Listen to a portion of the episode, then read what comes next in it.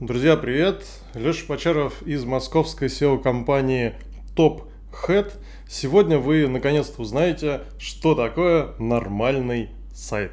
Вроде как уже принято для бизнеса запускать в интернете сайт. Одно время популярность приобрели лендинги, но всем быстро стало понятно, что это удел компаний однодневок, продающих ненужные вещи с еще более ненужными в подарок. Да, лендинги можно использовать для супердорогой контекстной рекламы, но они не вызывают доверия, не пригодны для продвижения в поиске. Они подходят только для теста ниши, а для бизнеса нет. Я очень рад, что предприниматели сейчас не могут основывать представление своего бизнеса в интернете через одно в прошлом популярное приложение для выкладывания фоток, где люди вызывали зависть друзей демонстрацией ярких моментов своей жизни. Больше всего меня бесили только сайты, ну, часто ресторанов, в виде группы в соцсети, которая тоже вот раньше была, а теперь как бы нет, называется она «Лицо книга».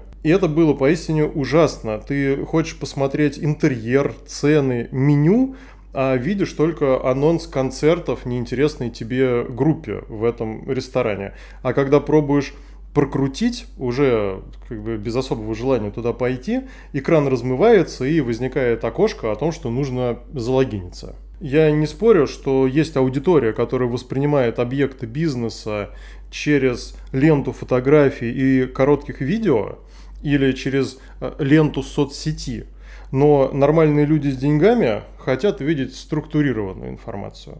Что предлагает предприниматель, как это выглядит, сколько стоит, где находится. Никаких э, за ценой в личку. Сайты без цен даже не получают позиции в поиске. Яндекс, спасибо. Приходим мы к тому, что сразу или через пару месяцев после теста ниши и начала нормальной работы предприниматель делает сайт. На тильде, ну вот популярный конструктор, или нормальный, отдельно стоящий на CMS, на системе управления. У нас в работе есть проекты как на конструкторах, так и, естественно, на системах управления. Исторически предприниматели хотели выделиться при создании сайтов. Некоторые продолжают эти попытки и сейчас, к сожалению. Выглядит это все в современном мире странно, часто смешно. Тратить излишне большую сумму на плохой продукт, который 100% будет глючным и не развивающимся, мне непонятно зачем. А еще продолжают существовать веб-студии, которые делают сайты на всяких странных технологиях и движках собственной разработки. Этим они, по сути, привязывают клиента к себе,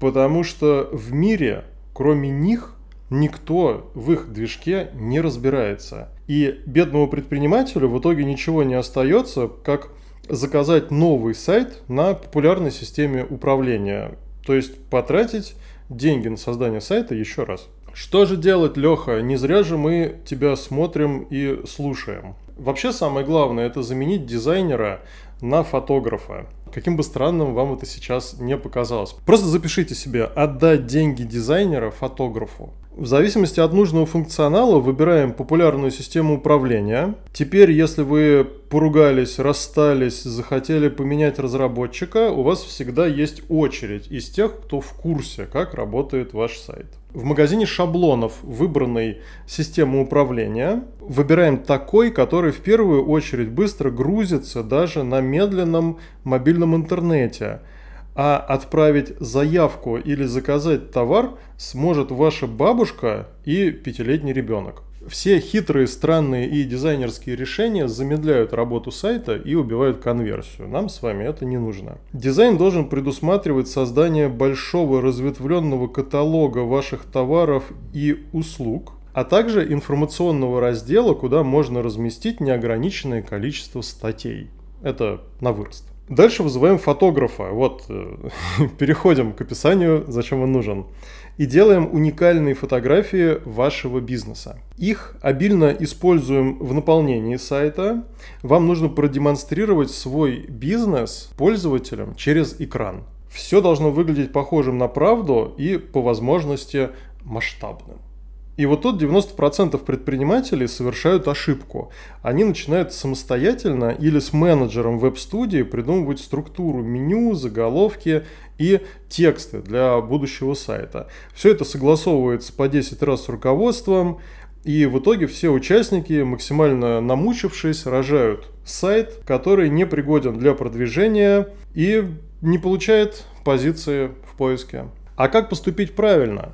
Вы можете об этом очень быстро узнать, написав мне в WhatsApp или Telegram, и я вас проконсультирую с удовольствием. Или через один выпуск, потому что следующий юбилейный сороковой, я его уже отснял неделю назад, не мог удержаться, чтобы не рассказать вам одну фишку, которую сам недавно узнал, протестировал и ощутил ее мощь. Друзья, прощаюсь с вами до следующего юбилейного выпуска, которым я горжусь. А так, присылайте заявки, будьте выше в поиске StopHead.